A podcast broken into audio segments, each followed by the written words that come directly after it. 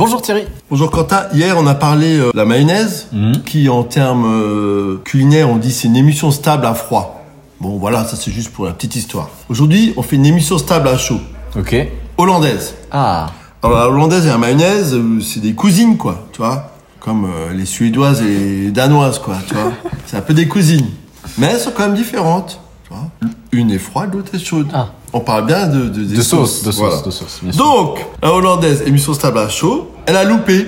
Alors, la différence entre la hollandaise et la mayonnaise, je résume, hein, c'est que la matière grasse n'est pas la même. La mayonnaise, c'est de l'huile, la hollandaise, c'est du beurre clarifié. Donc, pareil, souvent, elle loupe parce que votre beurre clarifié, il est trop chaud.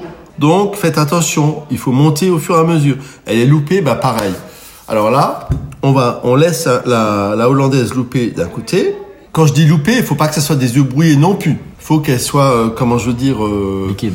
liquide dissocié, tu vois, que, que le, le, le, le- le gras euh, n'a pas intégré le jaune d'œuf. Donc en fait, en gros, on monte cette hollandaise, elle est loupée, on la met de côté. Ensuite, on prend un peu de crème, tu vois, l'équivalent d'une cuillère à soupe, on fait bouillir, on met de côté, et on prend un tout petit peu de cette hollandaise et on tourne comme ça doucement, tu vois. On tourne, on tourne, après on accélère le mouvement.